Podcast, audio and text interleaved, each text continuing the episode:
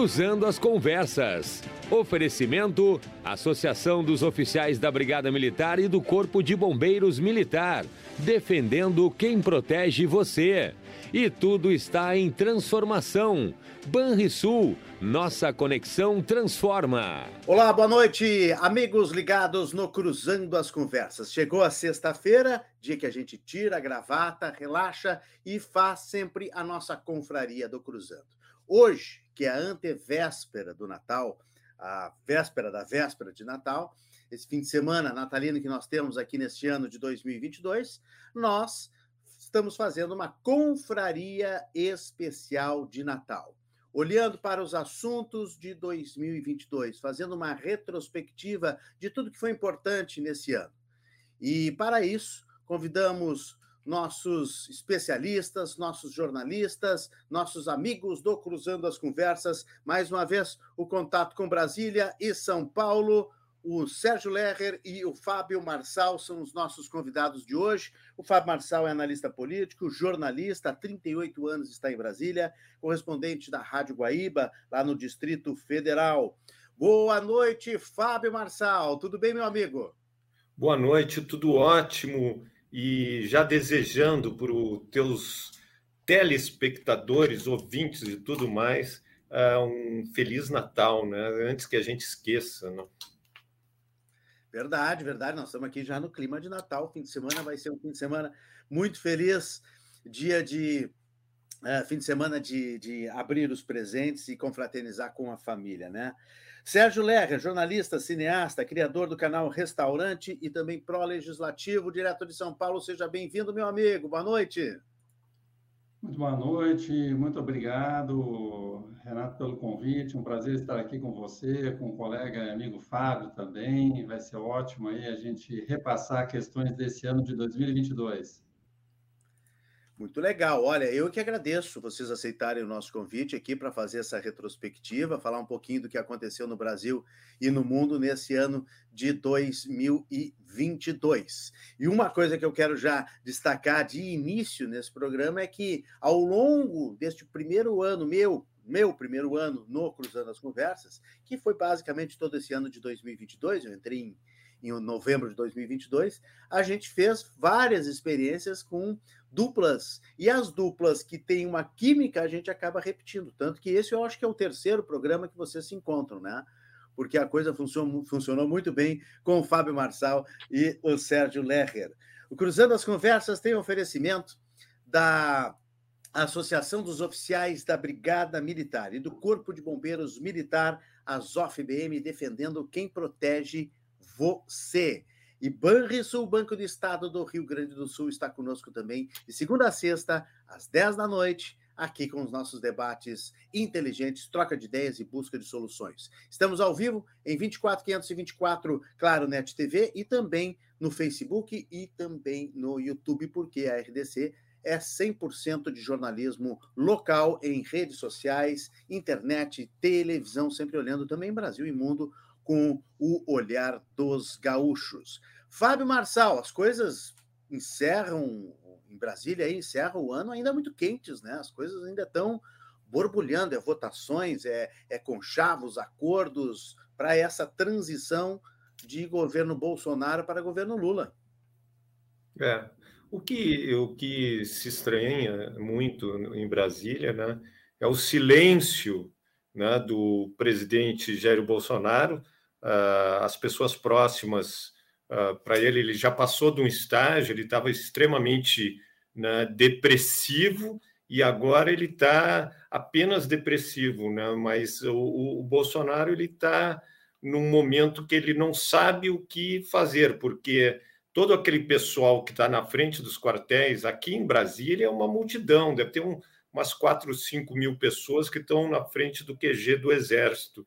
Então, ele, esse pessoal ele quer uma luz que não vai ter essa luz. Né? Então, quem insiste com golpe, eu te digo que golpe não vai acontecer num, uh, no nosso país, a democracia vai prevalecer. Mas o, o presidente Lula, eh, quando você faz um acordo com 14 partidos, é difícil você governar. Mais difícil você governar não é com os 14 partidos que te apoiaram, mas ainda depender depender do Arthur Lira, presidente da Câmara dos Deputados, o Rodrigo Pacheco no Senado é mais tranquilo, mas o Arthur Lira é, é difícil você conviver com o Arthur Lira, com uh, o orçamento secreto que foi derrubado pelo, pelo Supremo Tribunal Federal, agora uh, o, Congresso quer dar o troco no Supremo, mas afastou. O que, que muda da relação do, do Lula, né, do, do presidente eleito, agora com o novo Congresso? É, não muda muita coisa em relação ao que sofreu o Bolsonaro. Você tem que passar pelo Centrão, você tem que passar pelas negociações do Centrão.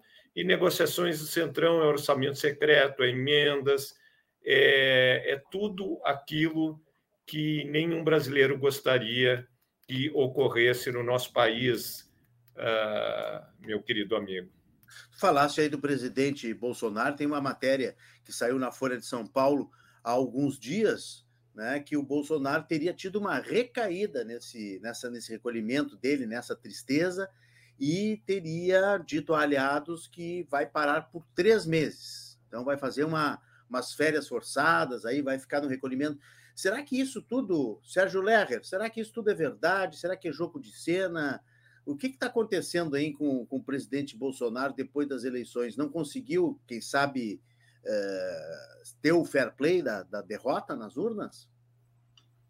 Eu, eu, acredito que haja um fracionamento né, das forças que apoiaram né, o governo Bolsonaro, que convergiram em determinados momentos para a governabilidade, diante da nova situação né, de uma outra chapa que ganhou e que, portanto, no momento, a uma dessas partes interessa dar governabilidade, por exemplo, aqui para São Paulo, para o governador Tarcísio, Outras partes interessa fazer uma composição até no Congresso com o governo eleito. Então, me parece que há um isolamento eh, dentro do campo da direita das forças eh, bolsonaristas raízes no momento.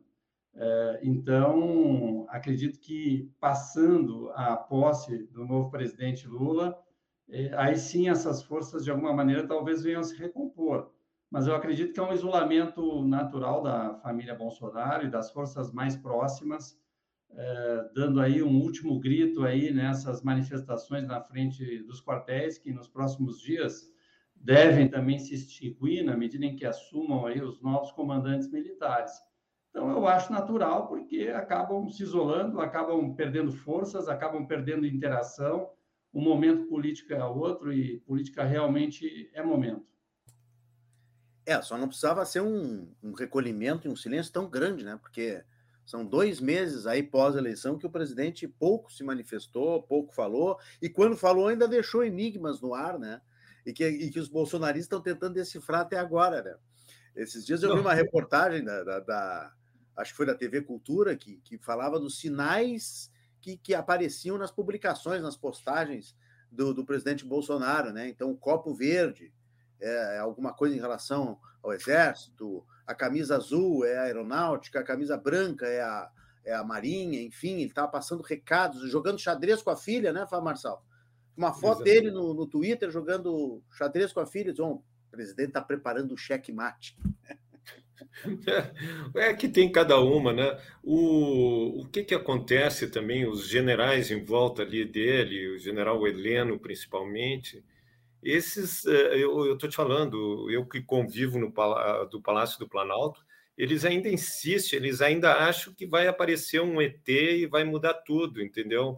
Ah, então, esse pessoal, esses generais que já estão de pijama, que não é os que representam o exército brasileiro, que já aceitou o presidente Lula, mas os generais de pijama e que ganham salários milionários estando no Palácio do Planalto, General Ramos, General, uh, os, os, generais do Palácio do, do, Planalto, esses não querem perder a boquinha de jeito nenhum, nenhum. Não é nem a questão de patriotismo que o general Heleno tem, a questão de, pô, vou perder a minha boquinha, vou perder quase 100 mil reais por mês. Então, é, é, é, um, é, um, é uma questão que é, eu, eu não tenho, e concordo com o Berger, que é, esse pessoal daqui a pouco vai sair. Ontem, essa semana mesmo, em Brasília, foi no final de semana, agora caiu um raio, no, caiu um raio, deixou quatro feridos numa tenda, né? Ah, literalmente, raio mesmo, literalmente. Caiu um raio, caiu um raio uh, próximo à tenda, mas que atingiu e uma pessoa foi hospitalizada. Está chovendo muito na capital federal e a capital do raio aqui também. Então, uh, o pessoal ali, tu, tu, entrevistando o pessoal, tu, tu, tu vê que, um, que, a maioria nem sabe o porquê que está ali, eles nem sabem o que, que foi um regime militar, uma intervenção militar, eles não têm noção. É isso que eles estão ali de, de, de, de por puro fanatismo de alguém que influenciou uh, eles estarem ali, entendeu? Mas, na realidade, eles não têm muita noção do que é um regime militar, uma intervenção federal, não é, Lerrer? É, o, é, é, é, interessante a contradição, porque são pessoas que, inclusive, é, levantaram a bandeira das liberdades individuais e vão justamente na frente dos quartéis para manter as liberdades individuais, mas sem desconfiar que qualquer rompimento de ordem jurídica, a primeira coisa é, é, é, é reduzir justamente as liberdades individuais. Né? É uma contradição bastante grande. E eu acho que vem desse autoritarismo jabuticaba, um pouco latino-americano, em que determinados grupos é, por hora e vez, acredito que estão a serviço de uma verdade absoluta, de um patriotismo absoluto, de um bem absoluto, né? e se sentem, então, encorajados a que vale o uso da força, vale o rompimento jurídico, atropelando todas as instâncias, além da democrática, eu acredito, é da republicana, da instância republicana para implantar aquilo que eles acham correto para o país. Né? As pessoas, no fundo, não estão acostumadas a negociar, a compor, a entender que a sociedade é formada por grupos muito diferenciados e que a negociação faz parte, é importante, é, educa, é educativa. Né? Parece que muitas vezes alguns grupos não querem negociar porque acreditam que esteja perdendo alguma essência, algum purismo. Né? E essa pureza ideológica, seja a favor das liberdades, do bem, do patriotismo, em geral, elas estão contaminando muito né, a prática política e levando para o campo do messianismo, até eu diria assim, né? Tem um certo nível de religiosidade aí é, na política. Então, é, vejo que realmente é um grande engano dessas pessoas de acreditar em qualquer outro processo que seja um processo que vá além da normativa institucional e jurídica. Aí em São Paulo, Sérgio, tem muito acampamento ainda? Muita manifestação? Tem, tem acampamento, mas não tanto, né? O paulista ele é um pouco mais pragmático. Aqui está bem é. reduzido, né? E o paulista ele tem essa visão, por bem ou por mal, de que não posso depender de governo, né? Tenho que me virar. Claro, então, quando vê que o fato é dado, ele já começa a se virar e ver para que lado vai. Eu me impressionei tive uma viagem recente de carro na passagem por Santa Catarina. Né? Hum. Em Santa Catarina, foi acima das minhas expectativas a parte de manifestações nas estradas e também nas manifestações na frente do quartel. Tem uma que me impressionou muito, que foi na cidade de Joinville, né? É, com um volume muito grande de vigília na frente dos quartéis e percebi o quanto a cidade estava engajada acreditando realmente que algo iria, vai acontecer, né? no sentido de impedir a posse do novo presidente e, e tudo mais. E a gente conhecendo um pouco a natureza do Sul e a natureza de Santa Catarina, e eu como sulista gaúcho, nós, né? A gente se pergunta, né? O que, que espera essas pessoas que acreditam, digamos assim, eh, na ética da lei, na ética jurídica, de repente pensar em romper com isso para instalar uma nova ética jurídica que é a deles, de um grupo menor. Né? Como é que eles acham que pode terminar em algo bom qualquer tipo de rompimento? Eu acredito, como disse o Fábio também, que a maior parte do exército brasileiro, do campo militar, sabe bem o custo disso, né? o quanto é fácil romper e hipoteticamente, o quanto é difícil retornar e o quanto isso significa de atraso para a sociedade, né? Então, me surpreende um pouco um estado né, como o de Santa Catarina, com tanta racionalidade, uma lógica econômica e administrativa, porque a gente não pode negar o quanto são gestões administrativas que fazem o Estado evoluir em infraestrutura, à frente de outros. Como não aplicam essa lógica também no campo político e no campo da ordem jurídica? Pois é, aqui em Porto Alegre é impressionante o, o, a quantidade de manifestantes, né? E a permanência deles, o tempo que eles estão ainda acampados ali na zona, na região central, que vocês conhecem muito bem, de Porto Alegre, do comando ali da, da Brigada Militar, o comando de policiamento da capital, aqueles quartéis todos ali no centro ainda continuam muito, muito, muito, muito uh, cercados por acampamentos, algumas ruas inclusive bloqueadas, e não parece que, que, que vão desistir, não parece que vão arrefecer, porque realmente estão esperando alguma coisa. Eu acho que o Sérgio usou uma palavra aí é, realmente interessante, que é um adjetivo né, disso tudo, que é uma coisa meio messiânica mesmo, né? religiosa, esperando alguma coisa meio, meio que do sobrenatural acontecer. Agora, juridicamente, Fábio Marçal, juridicamente não tem mais nenhuma possibilidade de ver, rever, uh, recurso, enfim, está sepultada essa questão de urnas eletrônicas e o resultado das eleições esse ano, né? Tá, o presidente Lula e o Geraldo Alckmin foram diplomados né, na, na semana passada e ele vai tomar posse no, no dia primeiro, a última posse, né?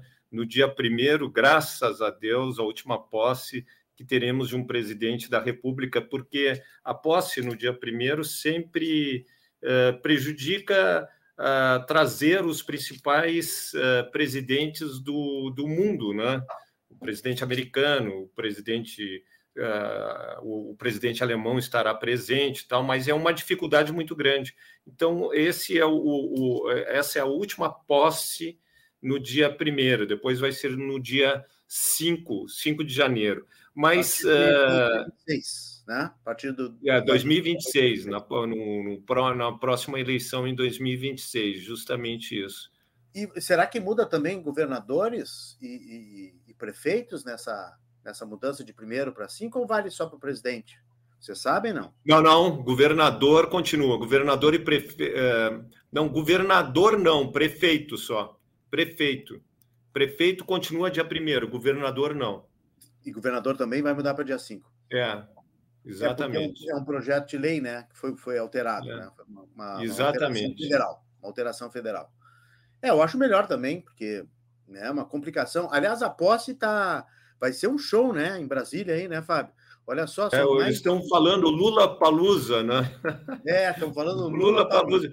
É, mas é, é para te dizer uma coisa muito. musicais, 20 atrações musicais, palcos, com shows, vai ser uma festa. Ah, só que o, o, o X da questão é que é uma coisa cara, né? É, é, é, eu, eu não sei ainda de que forma, ah, não. Uh, trazer um artista, mesmo que ele venha de graça, você tem que hospedar, você uh, tem que uh, colocar eles em alguma parte, né? Uh, só só para te ajudar ali a nossa, no, em 2026, então, tomando posse em 2027, é 5 de janeiro para presidente e governadora no dia 6. Posses dos prefeitos e vices continuarão no dia 1 de janeiro. Mas é um, é um, mega, um mega show.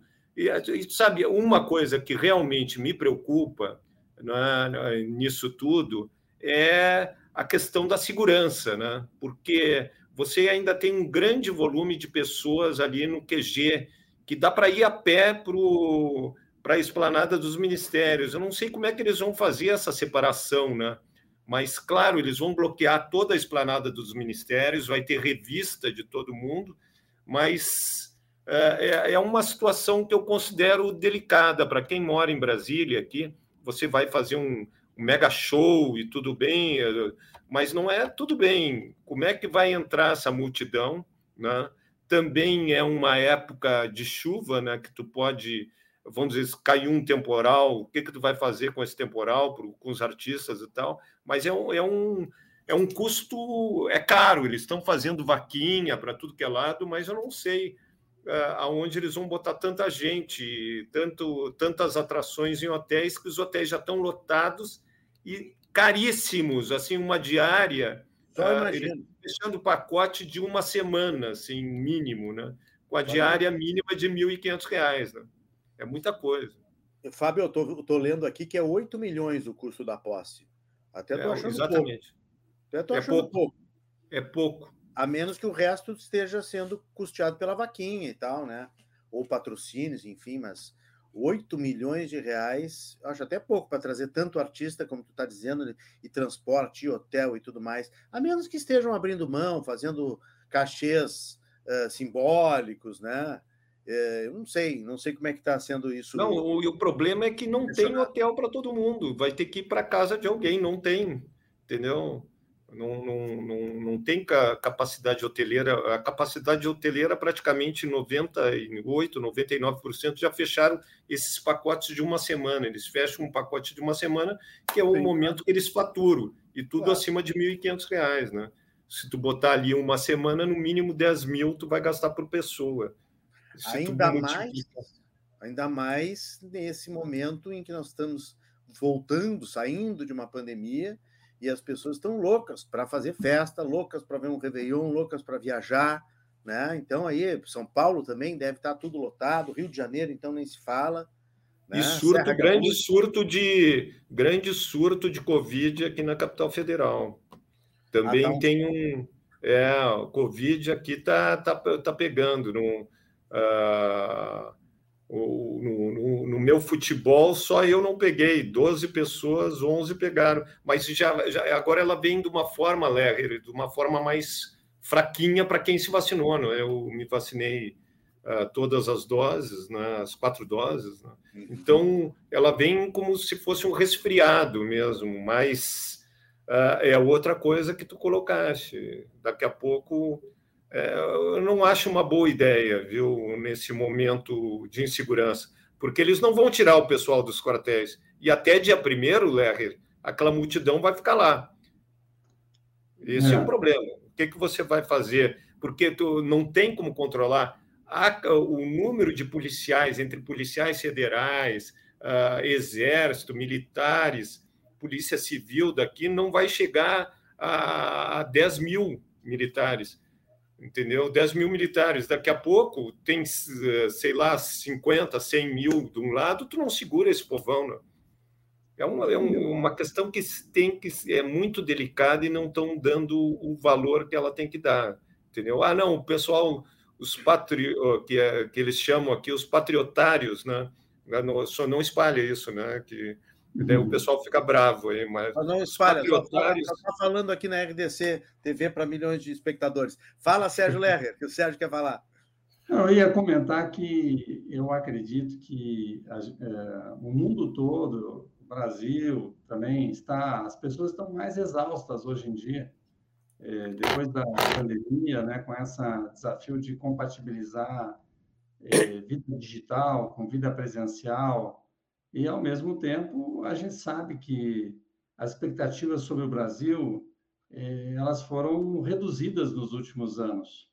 Eh, mesmo anterior ao governo Bolsonaro, eh, durante a Operação Lava Jato, ou pela colapso de algumas políticas públicas que foram demasiadamente idealizadas, seja implantação de hidrelétricas na Amazônia e outras questões, que eu não vou aqui entrar em, em detalhes, mas mais também o governo Bolsonaro, pelo travamento de qualquer tipo de formulação a médio e longo prazo, isso levou o Brasil a uma desaceleração de expectativas. É, a economia do Brasil é muito difícil né, para as pessoas assim se virarem para o empreendedorismo e há um nível de desemprego relativamente elevado, né? mas ao mesmo tempo tem muita vaga, mas tem um desafio de educação para conseguir ocupar essas vagas. Eu acompanho alguns setores e vejo isso no dia a dia. Então, acredito que as pessoas hoje elas estão muito exaustas. Né? O Brasil ele está caro e, e acho que numa transição a melhor mensagem que poderia ocorrer é uma mensagem muito mais pragmática, né? Não acho que uma extensão da polarização seja boa. Então, acho que uma posse ela sempre deve ser comemorativa, mas ela não deve ser muito celebrativa, como uma vitória é, de um lado do Brasil sobre o outro. Né? Eu acho que se espera muito trabalho, políticas públicas mais razoáveis, é, porque também nunca foi tão distante é, o, a palavra do ato. Né? O discurso político no Brasil ele entrou há muitos anos já numa certa farsa, não se acredita muito no que as autoridades falam. As pessoas têm que correr atrás para saber se aquilo é verdade ou não e, eventualmente, dimensionar qual o grau de impacto que tem aquela verdade, aquele ato, aquela fala. Então, hoje, eu acho que o fazer é a mensagem mais poderosa que tem. E o desafio, acredito, na transição também é uma, fazer uma transição, se possível, até mesmo de posse pragmática, né?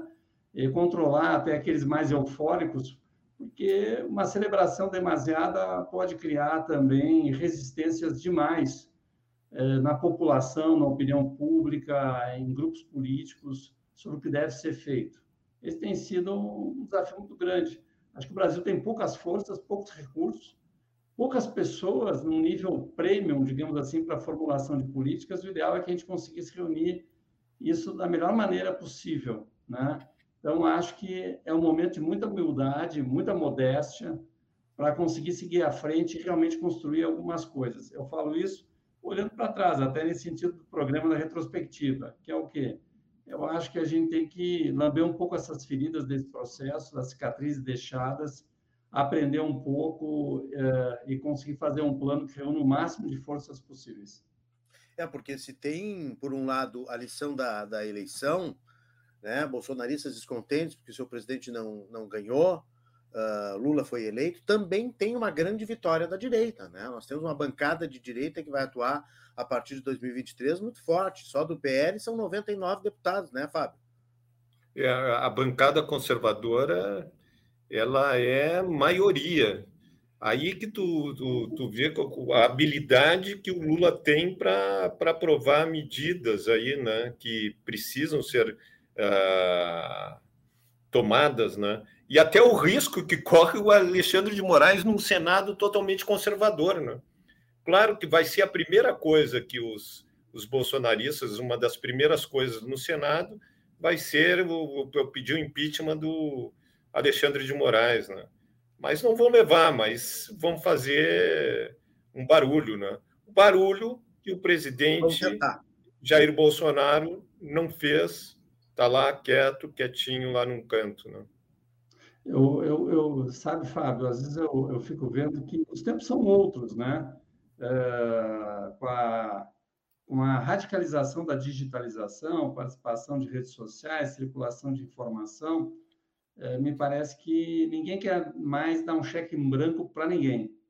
É, ninguém quer fazer nem no Congresso acordos de longo prazo, médio prazo, é ponto a ponto, vai negociar tudo, é, políticas públicas têm que ser verificadas, se elas realmente são de interesse bom, sustentáveis, ou elas estão contaminadas por algum interesse empresarial por trás, interesse partidário por trás. Me parece que nós vivemos hoje num ambiente político que ninguém confia muito em ninguém, e então vai ser tudo muito tocado. O próprio presidente Bolsonaro falou que queria fazer isso, aquilo, no final se debateu um pouco para lá, um pouco para cá. As chamadas instituições seguraram muito ele, barraram muito ele, né?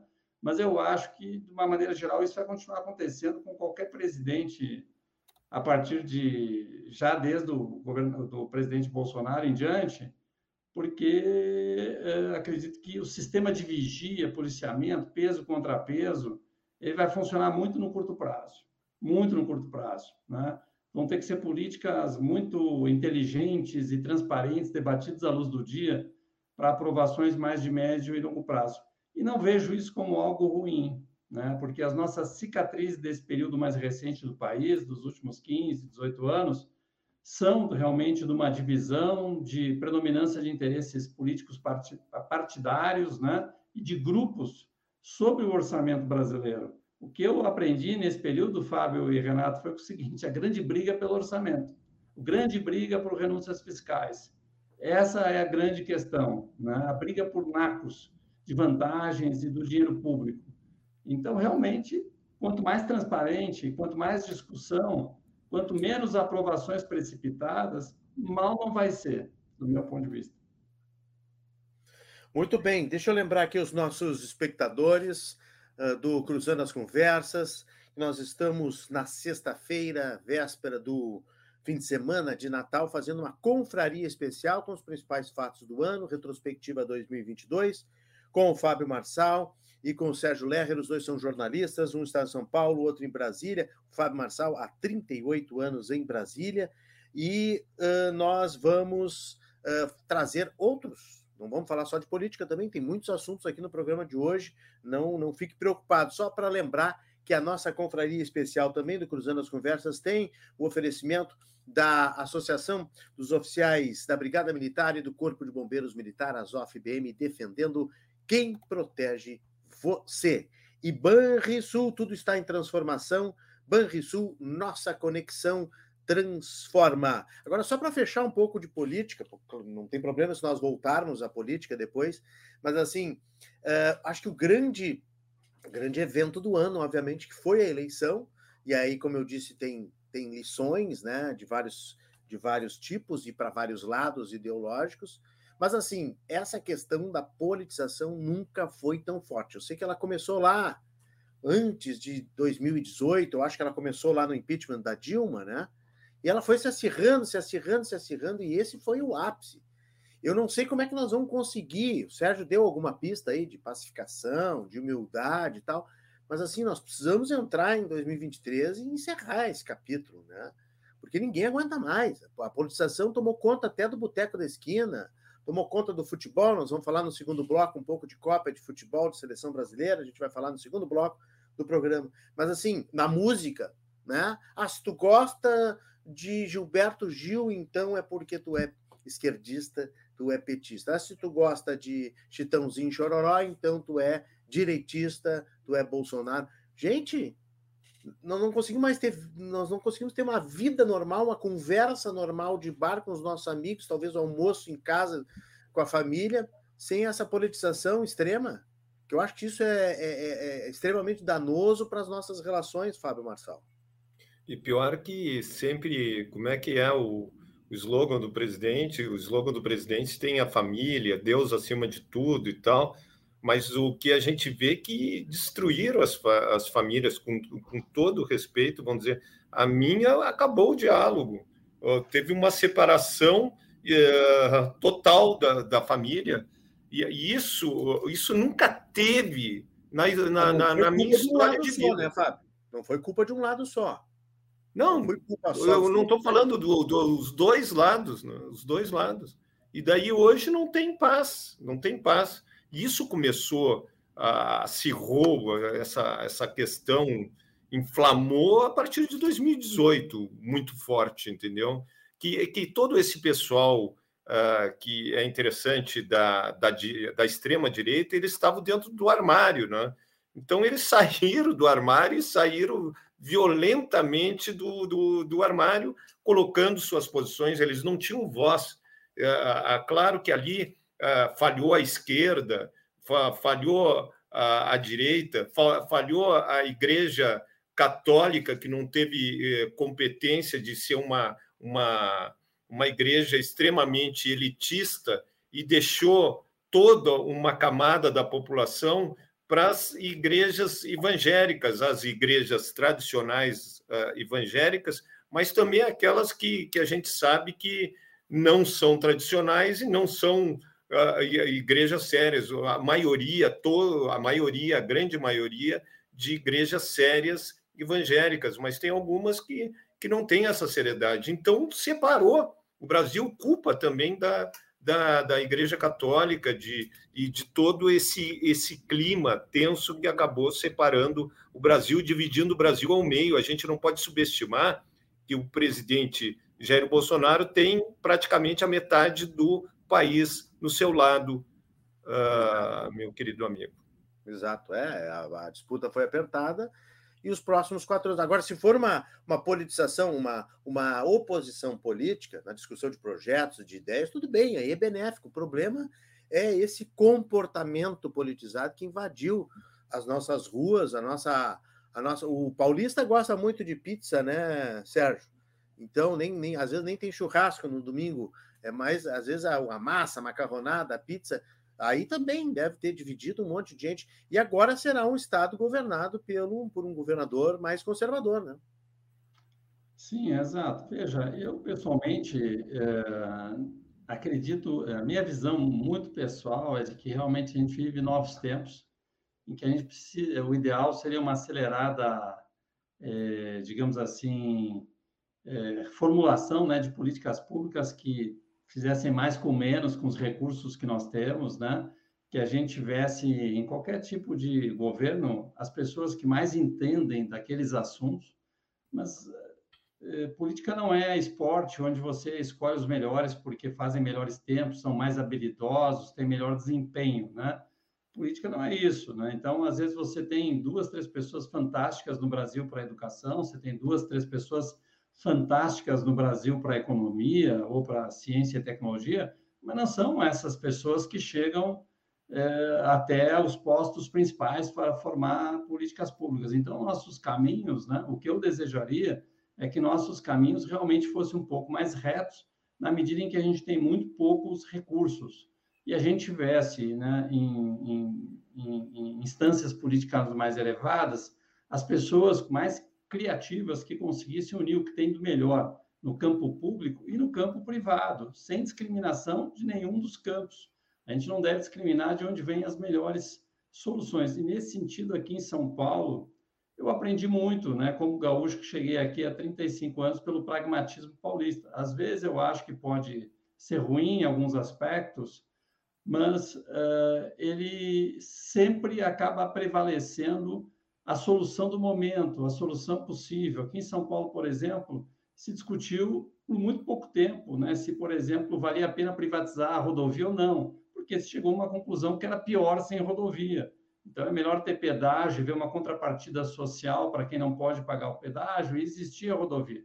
Então, te respondendo, é, aqui em São Paulo a questão da polarização ela existe, mas é, ela é um pouco mais, é, digamos assim, reduzida do meu ponto de vista. Porque o paulista é muito pragmático. Aqui se elegeu, né, uma força conservadora, né, que é do governador Tarcísio. Mas por outro lado, eu também torci sinceramente e venho torcendo na medida em que a gente não tem tanta lucidez e caminhos retos na política, que o poder fica um pouco espalhado, né? Fica um pouco dividido. Casualmente aqui em São Paulo ficou com uma força conservadora, porque eu torço no meu estado, eu torço sempre qualquer governo que tenha caminhos mais retos e, de, e deixe algum legado de políticas públicas sustentadas e sustentáveis. Né? Isso é o que me importa. E não funcione bem só enquanto está na sua gestão. Né? É, essa é a minha maior preocupação. Então, aqui, eu torço que haja uma descontaminação desse grupo que se elegeu em torno do governador Tarcísio do chamado bolsonarismo raiz. É isso que eu torço. Afinal, ele é um quadro técnico federal que passou por outros governos federais, não só do, do presidente Jair Bolsonaro, e as escolhas dele no secretariado têm sido até assim 70% técnicas e 30% é, políticas, né? É, mas ele mesmo já disse, né? Ele mesmo já descolou desse bolsonarismo raiz. Né? Ele vem procurando se descolar, né? E então eu, eu não vejo essa contrabalanço, né? Digamos assim, de poder no Brasil como ruim. Acho até que não se deve, é, usando uma expressão militar, marchar numa única direção em ordem unida.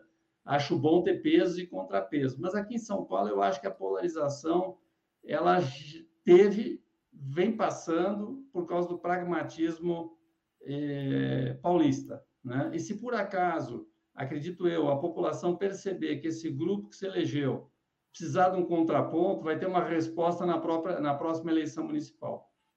O, o, só para completar uma coisa que eu acho importante, o, o Sérgio falou uma coisa muito uh, valiosa. O que, que acontece? Acabaram com a lei das estatais. O que, que significa a lei das estatais? Que tu teria que sempre colocar, que foi criada no governo Temer, você tinha que botar pessoas técnicas, pessoas que, é, vamos dizer, se é Petrobras, o cara que trabalhava com petróleo e tal, papapá, não políticos. E o que, que o, o governo acabou com isso? E daí a Luiz Mercadante vai para o BNDES e lotearam. Esse é o grande problema, né? Lotearam, dizer, o governo. Né? não são os gestores, os melhores gestores. É, vamos dizer, chega para o PSB, quem é que tu indica? Ah, indica o fulano. O, o, uh, quem é que o, o, PDT indica? Eu indico fulano. E daí é o fulano que vai ter que ficar lá, que a gente não... O fulano talvez seja um péssimo gestor. Quando falo Renan Filho para o planejamento. Pô, eu não botaria nunca o Renan Filho no planejamento. Então tem essa coisa, quando você tem 14 partidos no teu lado, você não coloca os melhores, que a gente gostaria que fossem os melhores. Os melhores não, não é, certamente, dificilmente vão ficar ali nesses postos, uh, Renato. Vou te dar um exemplo claro, se o Renato me permitir, Fábio, claro. essa questão. Eu acho que hoje né, a gente tem que chegar a um ponto de maturidade no Brasil em que a boa política pública, venha ela da esquerda, da direita, da centro-esquerda, da direita ou do centro, a gente tem que reconhecer quando ela funciona melhor para extrair o máximo dos recursos que nós temos para benefício da população e da sociedade como um todo. Às vezes a ideia, a proposta surge de grupos políticos diferentes. Né? A gente sabe que às vezes alguns grupos políticos pensam mais no coletivo e por isso às vezes formulam mais para o coletivo. Mas isso não impede outras ideias boas virem de outros campos, né? Te dando um exemplo do que está acontecendo agora, ainda em 2022, já que você falou na lei das estatais, que é, por exemplo, assim, nós temos uma coisa que se mostrou acertada aqui no mundo ocidental é acertada, que são as agências reguladoras, né? As agências, quantas pessoas vibraram com a atuação da Anvisa durante a pandemia? Mas eu sempre perguntava, veja se seu partido, seu parlamentar votou a favor das agências reguladoras.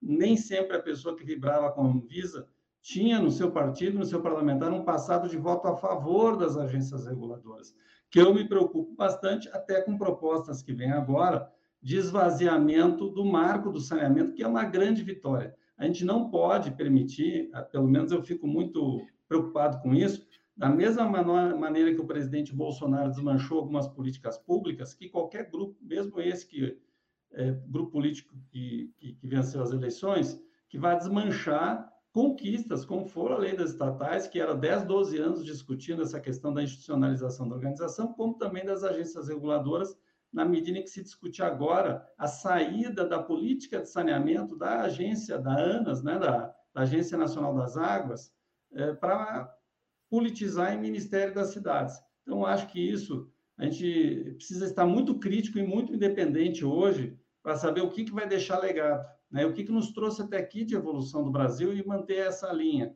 independente de grupo político, principalmente a gente como observador da realidade política e da administração pública brasileira. Muito bem, meus amigos, vamos falar um pouquinho também da, da questão internacional, né? Esse que marcou nesse ano de 2022. É, claro que para o Brasil, mais importante foi esse processo político, né? Está sendo, e a gente vai acompanhar muito ainda nos próximos anos, mas nós tivemos uma, nós temos uma guerra ainda em andamento, né?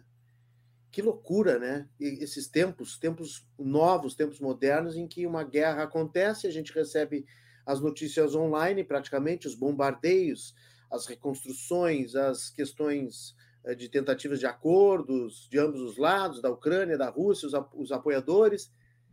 Mas tem dias, eu não sei se acontece com vocês, tem dias que, que, que, eu acordo e não me lembro que nós estamos em guerra. E é uma guerra que mexe com todo mundo, quer queira ou não queira, mexe com o produto que está na prateleira, o preço de algum, alguma coisa que a gente compra, adquire, né? Sem falar nas vidas perdidas a cada dia, a cada semana no noticiário que a gente vê esses incríveis bombardeios que não param. O que, que acha, Fábio Marçal?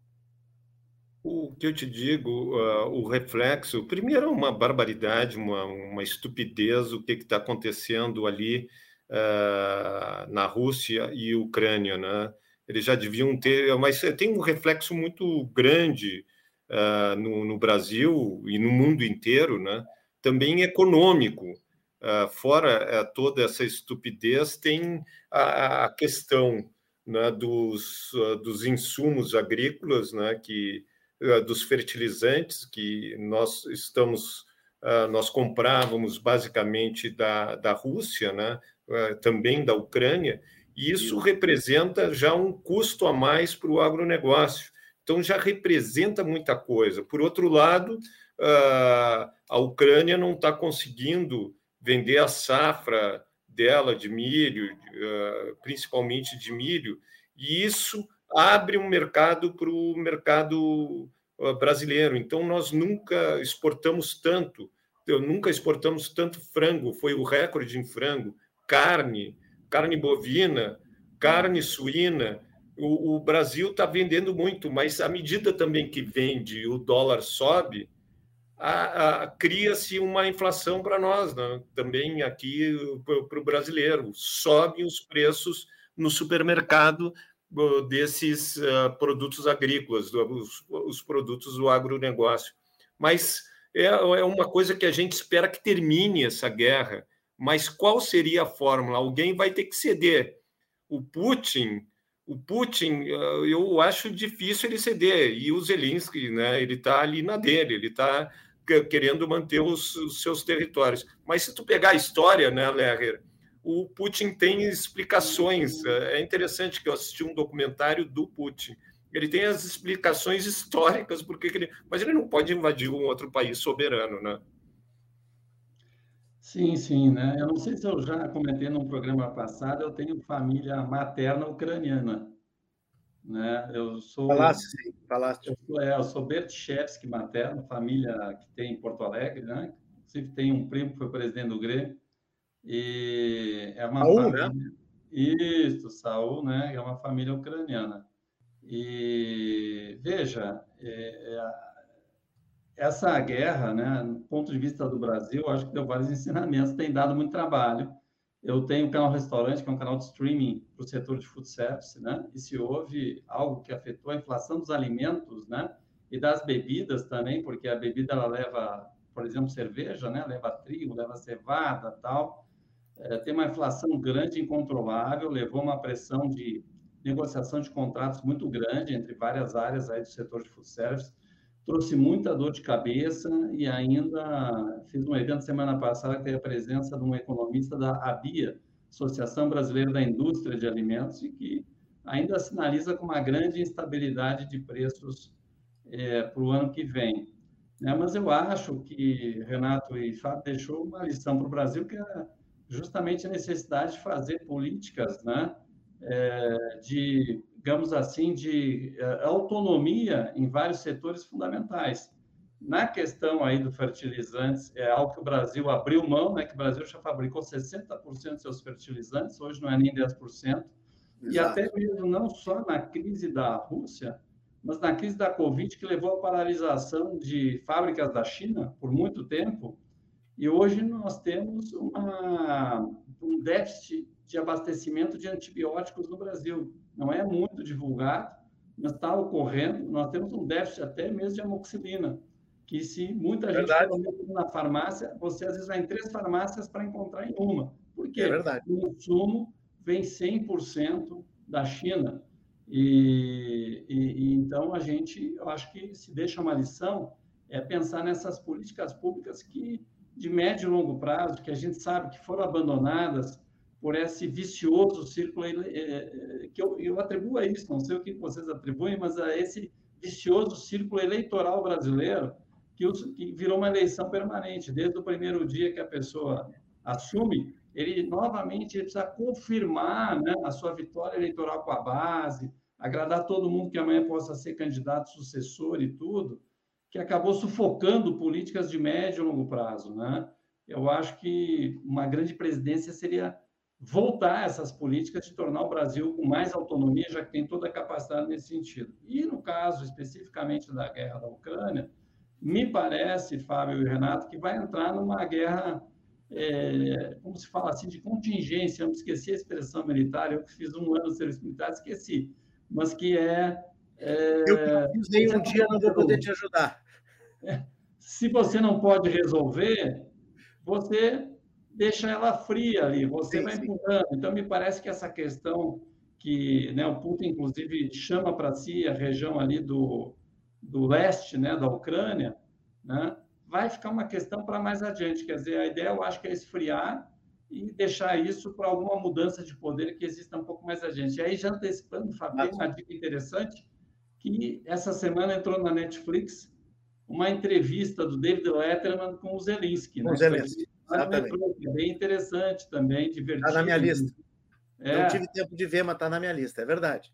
Agora, acho que a, né, a mensagem oculta, assista essa entrevista, é o seguinte, que vão normalizar essa guerra, a tal ponto de reduzir o conflito e deixar para resolver mais adiante. Mas como é e que outra coisa, falando em militar, né, o, o Renato, o, hum. o, o, pessoal não quer mais lutar na, na Rússia, né? Está todo mundo fugindo da, da, da Rússia, o, o, e a Rússia não está com dificuldade para ter um exército. Mas Todo mundo fugindo. continuam, gente. Essa é a minha preocupação, continua morrendo gente. Olha aí, ó, essa notícia da semana passada, uh, agora da semana que passou, do fim de semana que passou, ataque contra a infraestrutura de eletricidade da Ucrânia. Foram simplesmente, deixa eu ler a notícia aqui, ó, dezenas de mísseis contra a infraestrutura, foi na sexta-feira passada, tá? Tá fazendo exatamente uma semana.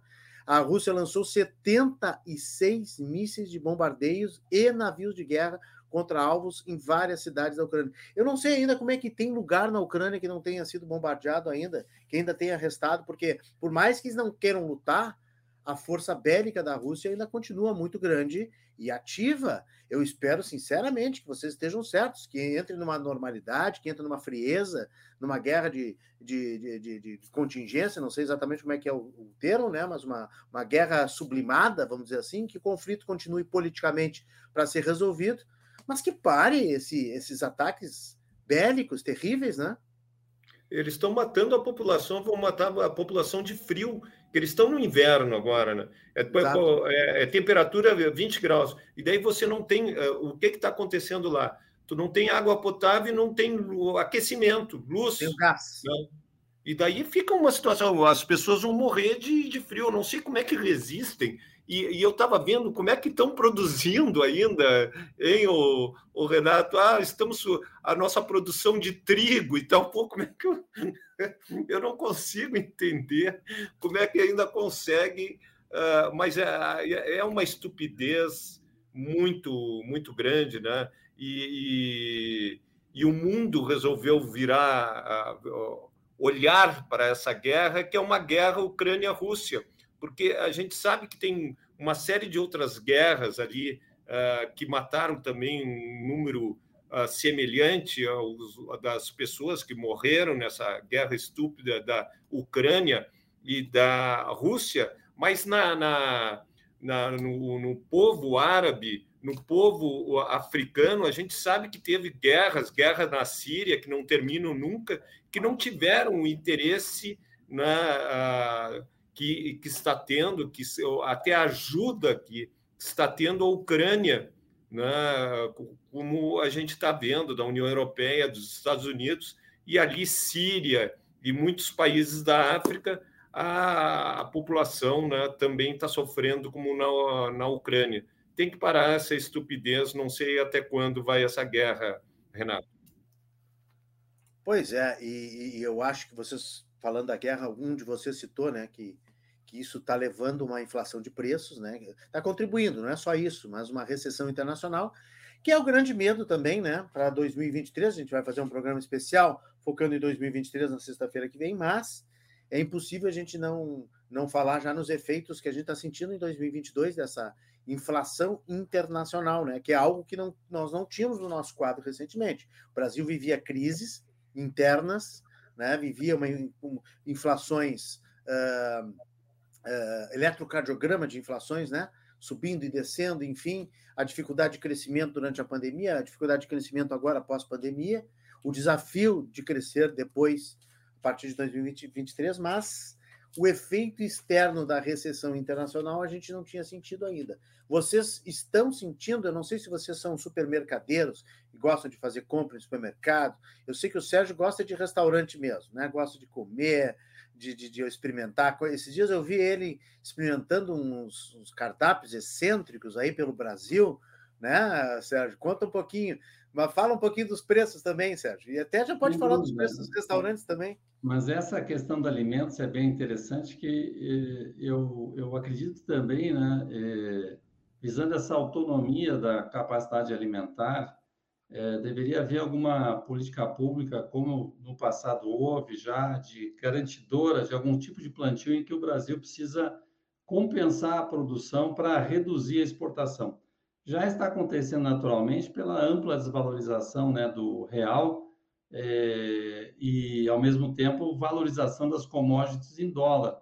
Eu, no período que eu andei aí no Rio Grande do Sul, andei muito no interiorzão, é, em áreas agro, e percebi quantos locais que eram soja estavam passando para trigo, que já quase não existia em muitas áreas do Rio Grande do Sul.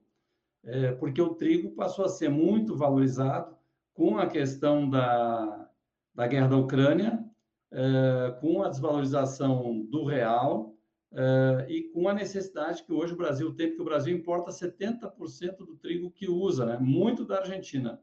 E a Argentina ela também estava jogando duro nas negociações para exportação do Brasil, e quando o Brasil precisou cá entre nós, a Argentina priorizou outros mercados que estavam pagando mais. Então, de alguma maneira, agora a conjuntura ela ficou favorável à produção de trigo e tem vários locais que estão, mudando. A alimentação ela está muito cara, né? No supermercado que eu também aí frequento tem uma mudança de preços muito grande. Isso também abriu uma janela para espertezas que são naturais do comércio, da indústria, que já lança produtos assim com algum tipo de mudança para poder também aumentar o preço sem aumentar o produto original, mas aumentando uma alternativa de, é, de fornecimento, né? E eu fiz até vários posts a respeito, Renato, e um que eu também me surpreendi até lá em Fortaleza, que tem uma alimentação pratinho da madrugada. Pratinho da madrugada ali na beira-mar de Fortaleza, que é um você vai tem um pouquinho de cada coisa de comida nordestina, vatapá, ostropeiro, várias coisas ali você sai com um pratinho de isopor que é uma montanha. Você demora uma hora e pouco para comer tudo ali, o pessoal serve feliz. Aí eu fui ver, tinha uma fila de 300 e poucas pessoas para comer o pratinho na madrugada. Eu achei que era tipo um prato feito, assim, que é, preço social, digamos, mas não. Era popular, quiosque, carrocinha, digamos assim, popularmente, mas o preço mais barato era 18 reais. Né? 18. O mais barato era 18 reais, era o custo-benefício do volume. Né? Então, assim, não tem nada muito barato por aí. Nunca os restaurantes sociais das redes, aqui em São Paulo a gente chama, né, rede prato feito, que vende a dois reais, três reais, estiveram tão lotados, tão lotados. Tem gente que vai para o albergue só para comer também. Acaba indo lá, come e às vezes nem dorme ou dorme para poder se alimentar, né? Porque realmente a comida, ela ela está muito cara, eu acho que deve ser repensada pelos planejadores, a gente tem bons formuladores nessa área de como se pode controlar melhor o preço, nacionalizar o preço é, do alimento. Não estou falando aí daquele alimento né, que é o alimento para quem, quem quer diet, quem quer sem glúten, quem quer isso, quem quer aquilo, que é maravilhoso essa época que está vivendo, que cada um come de acordo com o seu potencial de saúde. Mas Porém, paga por isso, né, Sérgio? Oi? Paga, paga por isso, né? Porque paga pagar, pagar alimentos dietéticos e, e pagar por alimentos de, de gluten free, né? Sem glúten, também é caro. Eu ah, sei porque eu já é. fiz dieta do, do, do, do, fora glúten, né? E é sim, é caríssimo. São, são, são. É, não é barato, Só para ilustrar aí, uh, Renato, a, a Ucrânia é o quarto maior exportador de grãos do mundo. Produz 42% do óleo de girassol do mundo, 16% do milho e 9% do trigo. E a Rússia é o petróleo, né? Petróleo que é um problema, viu? Que eu, que eu vejo que eu estou falando que está no nosso bolso, que hoje no supermercado, eu não sei se aí em Porto Alegre e tal, no São Paulo, mas o que, que estourou que, que eu costumava a, com, comprar, assim, tive que reduzir muito. Vamos dizer, o queijo, o queijo, até o queijo de Minas, o queijo normal, aquele de, de Minas, Minas Frescal, dobrou de preço, dobrou. Era o mesmo queijo, era 34 quilos, tá 80, mais do que dobrou, 86 reais o quilo. Então tem uma série de produtos que eu comprava, queijo, carne, uh, que eu tive que reduzir, infelizmente. Uh, uh, a situação não, não, não é boa, mesmo com as famosas promoções, né? Os supermercados, tu, tu vê que carrinho cheio de supermercado eu não vejo mais, né? Dá para levar só. uma cestinha só, né, Lerrer? Não, não, é, o Natal aqui ficou caríssimo, olha só, só para a gente fechar o bloco aqui, nós estamos terminando já esse bloco, o, o 77%, a Veja Rio fez uma, um levantamento, 77% de variação dos produtos da ceia de fim de ano. Eu não sei o que, que o brasileiro vai fazer, o que está fazendo esse ano para poder amanhã à noite fazer sua ceia, porque teve que ver alternativas. Porque assim, é um troço impressionante. Olha aqui, ó, dando uma lida aqui, ó, 77% de um mercado para o outro, né? 33 produtos uh, pesquisados, o azeite de oliva, que é uma coisa que, que, sempre foi caro e as pessoas gostam, né? Aí querem se dar o luxo, pô, se dar um presente numa noite de Natal, né? Fazer um, um, um jantar um pouquinho mais refinado, e o azeite começa em 16 vai até quase 30 reais, pêssego em calda, está oscilando. O bacalhau do Porto, nem vamos falar, né? Pelo amor de Deus, é impressionante. Já faz um tempinho que o brasileiro está improvisando na, na, na, na, ceia de Natal, né? E o Sérgio falou essa questão da, da transformação de produtos, né? Um que eu senti muito foi o que eu quase peguei na mão, quase levei para casa, é o leite condensado, né? Porque inventaram um leite condensado de soro de leite aí, que é muito discreto, né? E aí, ah, um real a menos, ah, olha como, como barateou o leite condensado, mas não é um leite condensado puro, né? É um Mesma leite, coisa aliás, o creme de leite. De leite. também, doce de leite também é feito. Não, de... e o creme de leite, também. Um também. Um negócio aguado. A gente está é tomando soro ali, e tu já notaste que a barrinha de chocolate, ah, a barrinha de chocolate, tu comprava uma barrinha de chocolate desse tamanho. Uhum. A barrinha de o chocolate continua desse tamanho, mas está tão fininha que, que você pega a barrinha assim, ela já quebra, né? Impressionante. Então, isso aí é propaganda enganosa, que era 240 gramas a, a barrinha. Hoje ela está em 70 gramas. Vocês sabiam disso? Aquela que era 270 está em 70. É, é eu, aparece, você só compra o envelope. Fala, Sérgio. E aí encerramos o primeiro bloco. Fala. Não, é justamente eu ia falar, a indústria acaba sendo criativa para conseguir viabilizar eh, para os consumidores e ao mesmo tempo manter o faturamento, né? Às vezes de uma maneira correta, às vezes de uma maneira escamoteando, como reduzindo quantidades, mas aparentemente a embalagem é do mesmo tamanho. Muitas vezes também fazendo o chamado produto parece, mas não, parece que é, mas não é, como esse aí do soro de leite, né? Que estão aproveitando isso, ou então carne também Hoje acontece em alguns restaurantes, às vezes a gente, a gente não sabe se o restaurante foi enganado junto ou não, mas faz um corte de carne que não é filé, num formato de filé, né, numa altura de filé, num formato de picanha, mas não é picanha, ou parece que não é, mas, e não é mesmo, né?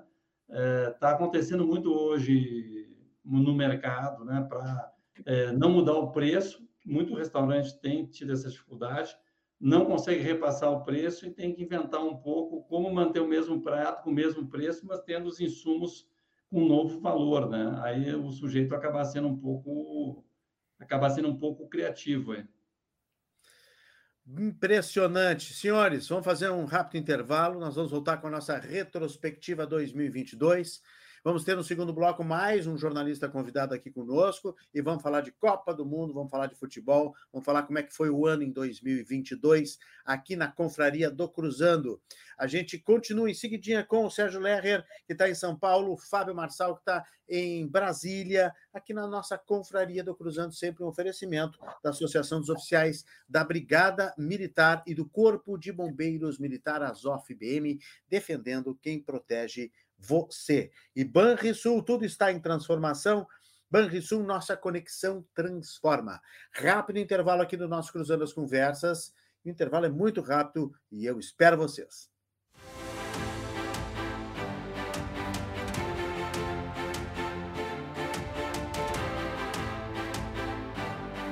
Estamos de volta com Cruzando as Conversas aqui na RDC TV. Em 24, 524, Claro Net TV. Estamos também no YouTube e estamos no Facebook, porque a RDC TV é 100% de jornalismo local nas mais diversas plataformas: televisão, redes sociais, internet. E na nossa confraria especial desta sexta-feira, nós estamos falando sobre uma retrospectiva 2022, os principais fatos. Nós estamos com o Fábio Marçal, que está há 38 anos atuando em Brasília como analista político, jornalista, correspondente da Rádio Guaíba, o Sérgio Lerrer, jornalista cineasta, que está há 35 anos em São Paulo, eh, criador do canal Restaurante e do Pro Legislativo. E nesse segundo bloco, a gente recebe o reforço aqui do Caco da Mota, diretamente de Florianópolis, Santa Catarina.